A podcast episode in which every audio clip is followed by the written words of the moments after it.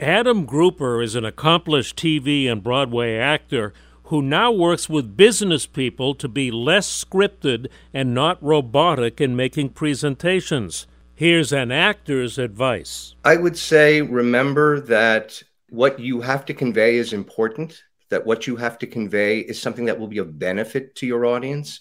It's not just a self serving thing. What you're doing is for your mutual benefit.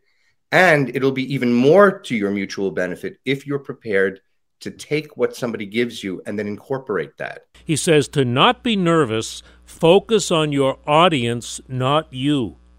You may have seen him on Homeland and Law and Order. Now see actor Adam Grupper's advice for business talks on the video at WCBS880.com slash spotlight. I'm Joe Connolly for Bloomberg and WCBS News Radio 880. We get it. Attention spans just aren't what they used to be. Heads in social media and eyes on Netflix. But what do people do with their ears?